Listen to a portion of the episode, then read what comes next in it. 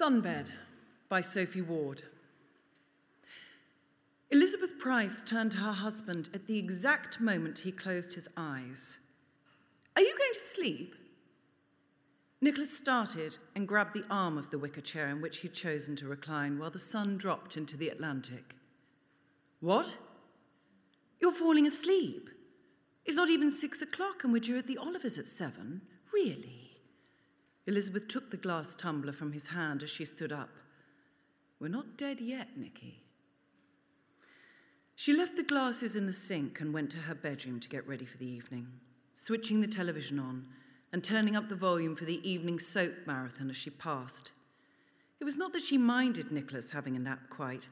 He'd always been very relaxed, relaxed enough to drop off at any second, but she began to count up the amount of time she spent awake and alone over the course of a day, and to find it creepy. At her dressing table, she swept a cream blusher over her cheeks with her fingertips and peered into the mirror. Since they had left England, she had very few people to talk on a casual daily basis. She was still busy, of course, with her classes and house and Nicky to take care of, and how many women somewhat over 50 could claim to be as fit and attractive as she was, studying capoeira with the masters. But much of her day was spent in her own company, or that of her husband, and it was hard not to feel, on occasion and especially at night, that she was fading like a once vivid stain on a sheet that with every wash grows paler until you forgot it had ever existed. I do exist, she thought, warming to her theme with a swipe of mascara brush along her thinning lashes. I am not some insipid Anita Brookner heroine wilting among the mahogany furniture and in Maida Vale. I am still a catch. Do you find me so boring? Elizabeth stared at the reflection of her husband, who'd wandered into the bedroom, was looking rather hopelessly for his socks on the end of the bed. So boring you can't stay awake for a few minutes and have a conversation? And it was like that, she remembered, and swiveled round on the footstool to better address him. It was as though she were the cue to drop off, to stop concentrating and drift away. He didn't fall asleep when he was in his studio.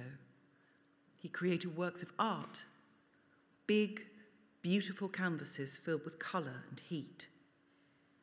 He did not, she blinked at the thought, fall asleep in his oil paint the way he'd done to his dinner more than once. Nicholas Price stood for a moment and waited for his life, wife to finish. I'm terribly sorry, my darling. Have you seen my socks? I feel sure I left them on the bed. His tone was entirely reasonable. I expect they've gone to look for your cardigan so they can reminisce about the good old days. It's 81 degrees outside. Is it? Nicholas kissed the top of his wife's head as he sauntered into the bathroom. If only I looked after myself as well as you look after yourself, my love, I doubt I'd feel the cold so much. He closed the door behind him, and Elizabeth grabbed her dress in the wardrobe and slid it over her head. Nicholas always had preferred negative attention. Absent father, repressed mother, she thought, smoothing the bias cast satin over her hips. Her own mother had been a therapist, Freudian. In the days when a woman practicing Freudian analytic psychotherapy was slightly daring, Elizabeth had grown up with the flip dismissal of her parents' friends as egotists, introverts, and neurotics. How easy it had seemed to categorize the human psyche as though each were the result of a knitting pattern, all terribly masculine and hearty like assorted tweeds. Had Nicholas been commenting on her figure? She twisted round to see if she could catch sight of her backside. She had grown a little larger, certainly over the last while, and she could feel the pull of it in her clothes, in the new weight of flesh that folded and rolled when she turned in bed. Hormonal changes. She'd been warned to expect this difference in her metabolism. There were loud exchanges over tea with other expat ladies at the only hotel on the beach for miles. The good doctor in Fortaleza will help you when the time comes. All herbal remedies, bien sûr. Cocaine is herbal, Beatrice, Elizabeth replied. Beatrice had smiled and sniffed extravagantly. Well, isn't that marvellous too?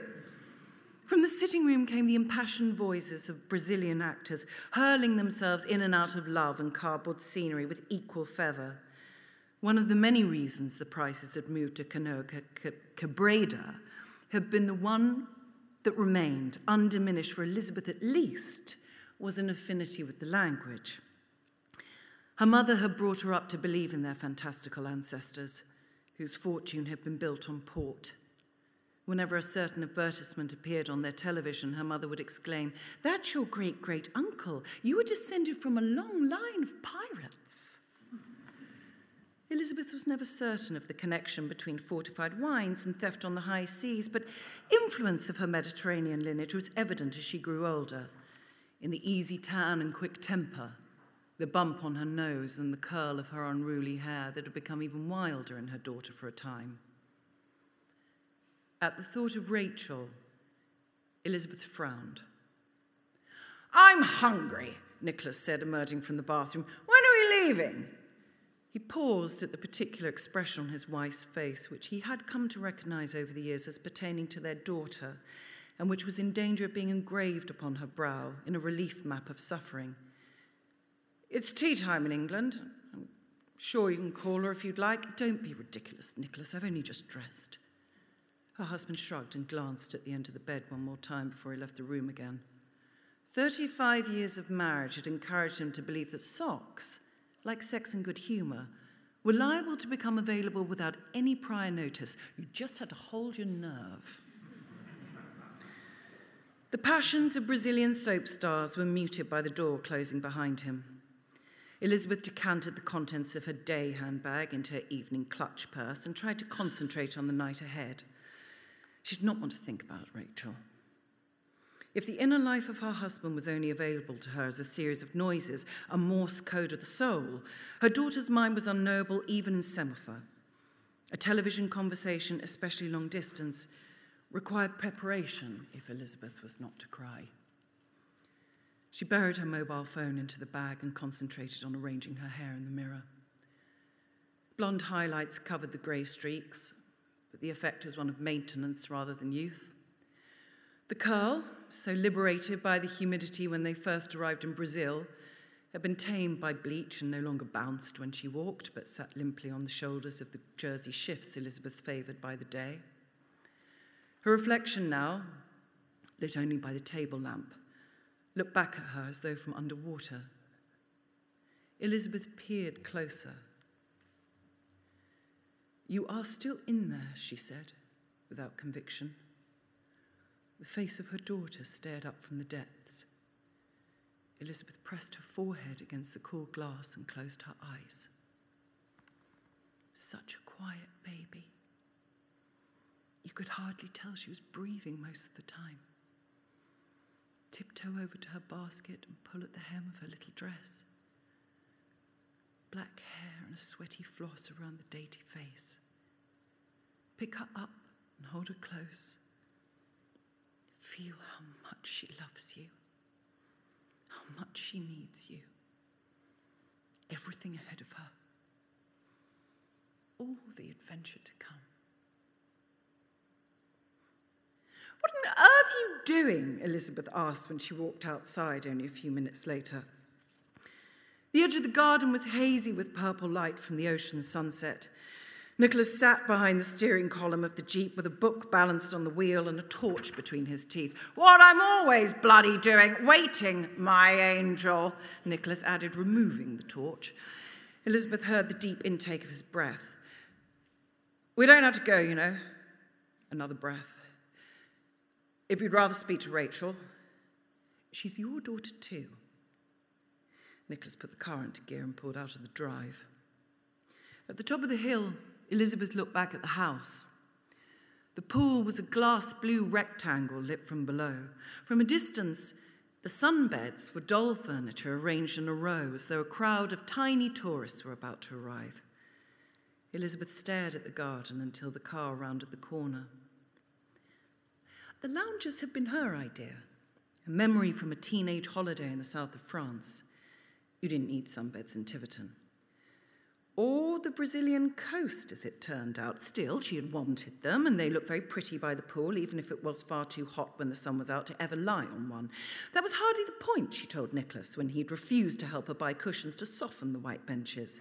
The sunbeds were decorative, a promise of something, Melanoma, her husband said, and she'd been forced to take the taxi to Fortaleza. The beds weren't supposed to be occupied in any case. They were a fantasy she'd nursed since her adolescent summer abroad when she'd watched the beautiful people at play by the side of the pool. She developed her own theory of attraction. She sat in her sensible one piece with her mother's handbag tucked under the paper striping that bound the 1970s lounger together. All the drinking and smoking and reading and flirting that happened while the sunbathers paraded and dipped and posed. Whole days spent going back and forth from the bar to the pool to the chairs, and the sunbeds themselves were the source of the activity, the houses to which the bronzed ones retired and rested, collected their cigarettes, a sun cream, a hat or a book. Elizabeth longed for a future where she'd have her own perfect objects to represent her true self.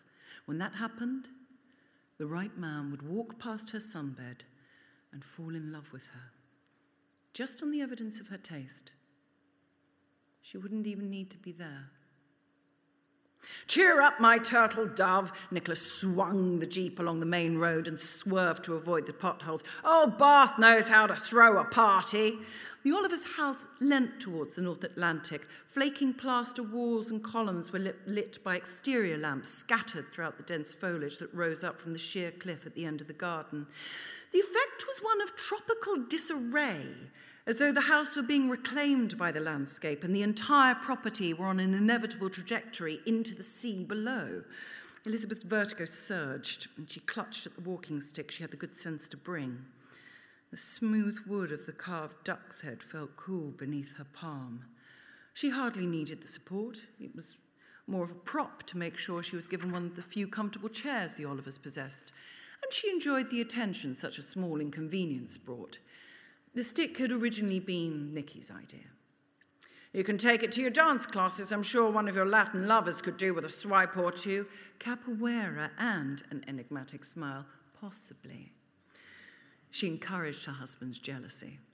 And as he never visited her at the studio, there was no need for him to know that the few men who attended her class were a little older than him, or that the only man younger than her was now called Sophia and had breasts.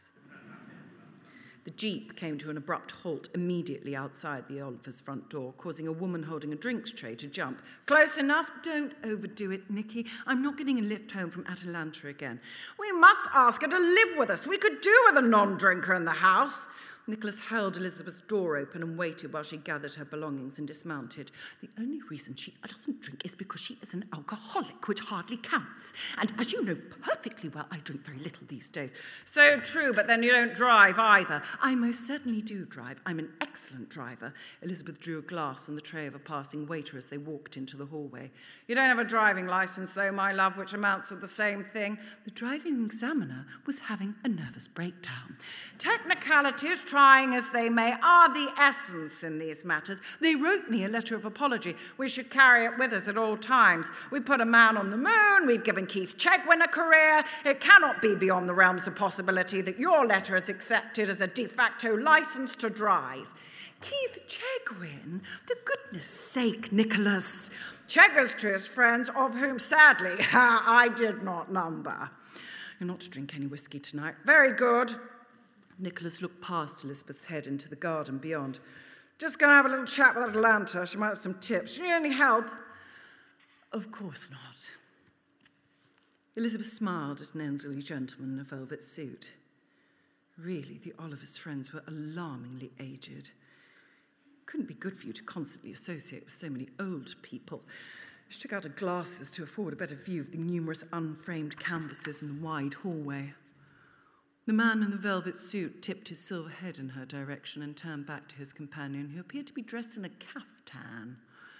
Elizabeth nodded to herself and caught Velvet Suit glancing back at her. To cover the moment, she raised her glass at him, found it was almost empty, and looked at the waiter. Rachel had worn a similar garment when she was pregnant. On more than one occasion, Elizabeth had arrived at her daughter's house to find her wafting around in an outfit that most closely resembled a bedspread without the redemption of simplicity. The first time when she asked her whether she was going to dress, Rachel had opened her arms and performed a little twirl. This is it, Mum. Freedom. I see. Very brave. Rachel's face flushed. Why should I want to truss myself up like a chicken? I don't are your only choices, Rachel. Really. Does Catherine like a get up like this? We don't model our relationship on your patriarchal heteronormative repression. She sees me as a person. You don't have to look hideous to be seen as a person. Hideous! Rachel's voice had ridden to her teenage octave. Oh no, you, you never look hideous. Why do you always take everything I say the wrong way? Elizabeth eyed a wooden bench that perched unevenly against a peeling wall. A tiny quantity of Valium she'd taken over sunset drinks with Nicholas had worn off, and she reached into her purse for something stronger. Where was everybody? The waiter had not returned, and there was barely enough wine in her glass to help her swallow the pills. The bench was too precarious to risk, and she really should circulate a little. She hadn't even seen the Olivers. She was very hot her neck clammy beneath the damp clots of her hair, and the slight breeze in the garden called to her. She dropped her purse and her stick with a clatter on the stone floor and sensed the gaze of Velvet Suit as she placed the glass next to the lipstick stained bag and tugged at the hem of her dress. She drew herself up and headed for the garden in as straight a line as she could manage and imagined Beatrice Oliver whispering to her later, My dear, you quite fascinated the gentlemen I invited for my single friends. They were all furious. How do you do it? The garden glowed in the lamplight. Cigarette smoke and mountain laurel scented the hot night air. Elizabeth stood on the terrace and surveyed the party. The pain she'd felt creeping in at her temples now receding as the wave of warmth for the other guests washed over her. By the drinks table, Atalanta was swaying unrhythmically to a Portuguese ballad broadcast from an upstairs balcony. She could see Nicholas, an entire skewer of chicken livers in one hand and cigarette in the other. He was talking expansively to a man in crumpled linen trousers, who Elizabeth recognized from previous parties at the Olivers as a ceramicist of some renown. Both men wore expressions of utter bliss on their grizzled faces. They might be in love, Elizabeth thought if love were measured in joy. Beatrice Oliver waved at her over the shoulder of a man with a grey ponytail who had his arm around her waist. She kissed his bearded cheek and headed towards Elizabeth with an alarming smile. Elizabeth, where have you been? You don't even have a drink, darling. I haven't felt like drinking, Elizabeth said. And wasn't it the truth? You know how it is. Beatrice's smile widened, though it seemed hardly possible. Oh, my dear, but they didn't say everything was better with your poor daughter? Tumour all gone? Yes, yes. Elizabeth made sure to raise her eyebrows a little at the idea. Really? Beatrice is almost a simpleton. Then we must celebrate. There's someone here I'm longing to introduce you to. Beatrice thrust an arm through Elizabeth's and pulled her away from the terrace. Elizabeth's knee sagged at the sudden move and she struggled to maintain her balance, but she refused to communicate her distress to her hostess. Beatrice was five years older than her and braless in a halter neck maxi dress. Elizabeth was not willing to be pitied by a woman with such inadequate taste, even if she was her closest friend. Beatrice dragged her down one of the uneven paths towards a covered archway, beneath which a tall figure was laughing loudly with a male companion. Only as they drew closer did she see that the tall figure was wearing high heels and a dress, Sophia from her capoeira class. Beatrice squeezed Elizabeth's arm. Isn't she marvelous? I met her at the lace market a few weeks ago. Sophia! This is my friend, Elisabetta, the one I was telling you about, with the daughter. My goodness, it is impossibly warm tonight. Elizabeth stood quite still and thought about her walking stick on the floor by the bench. She badly needed to sit down now, but there were no chairs in sight, and Beatrice seemed to be making an exit, removing her scrawny brown hand from Elizabeth's elbow and flapping uselessly at the garden as though a breeze might be summoned from a wingless arm. The morphine calm had already evaporated. My daughter is in England. She is. I. I am not very well, excuse me. Elizabeth turned to the house and forced her body forward. With every step, the house seemed to withdraw further into the hillside, and she staggered as she tried to catch her breath. From behind, she heard a gasp and a strong arm reach around her waist before her leg gave way. Elisabetta! Sophia gripped her hip and steered her towards the back door. You must rest. Come, sit with me. Tell me about your girl. Elizabeth strained to see Nicholas as she limped. She was standing on a chair, he was standing on a chair with his head thrown back, a flower pot balanced on his chin. Oh, Nicky, Atalanta shouted, camera in hand. A little to your left, the light is perfect. My husband, Elizabeth gestured at the vignette on the terrace. We will fetch him later. The two women continued into the house where the smallest breeze fluttered in the hallway and moths battered against the walls above the lights. Elizabeth staggered in the last few steps of the bench she had so unwisely left.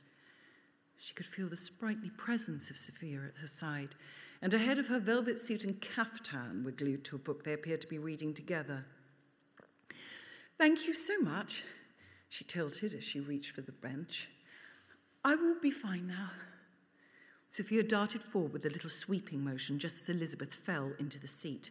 She thought she might faint or be sick.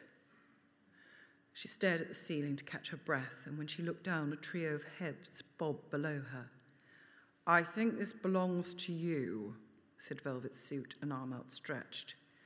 In his hand, the stained clutch purse sagged, the contents spread over the floor.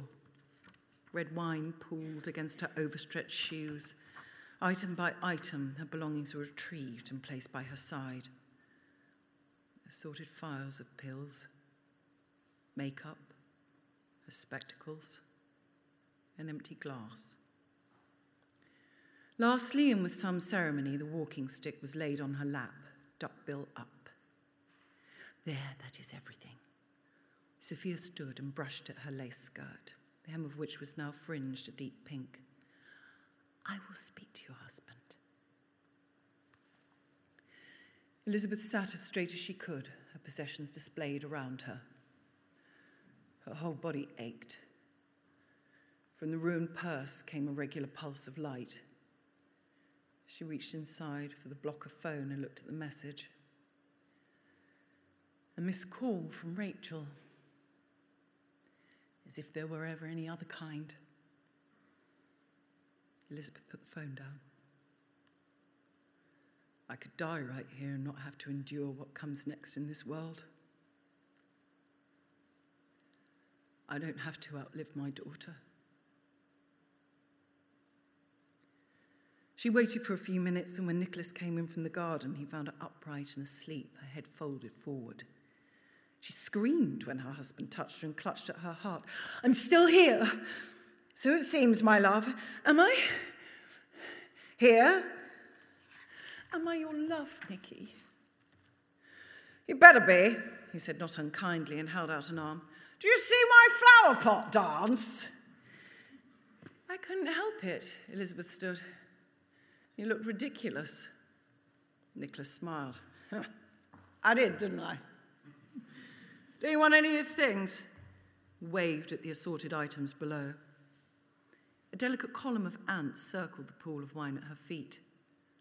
The message light on the phone continued to blink. Not much she said, turning away from the bench. They're not very mean.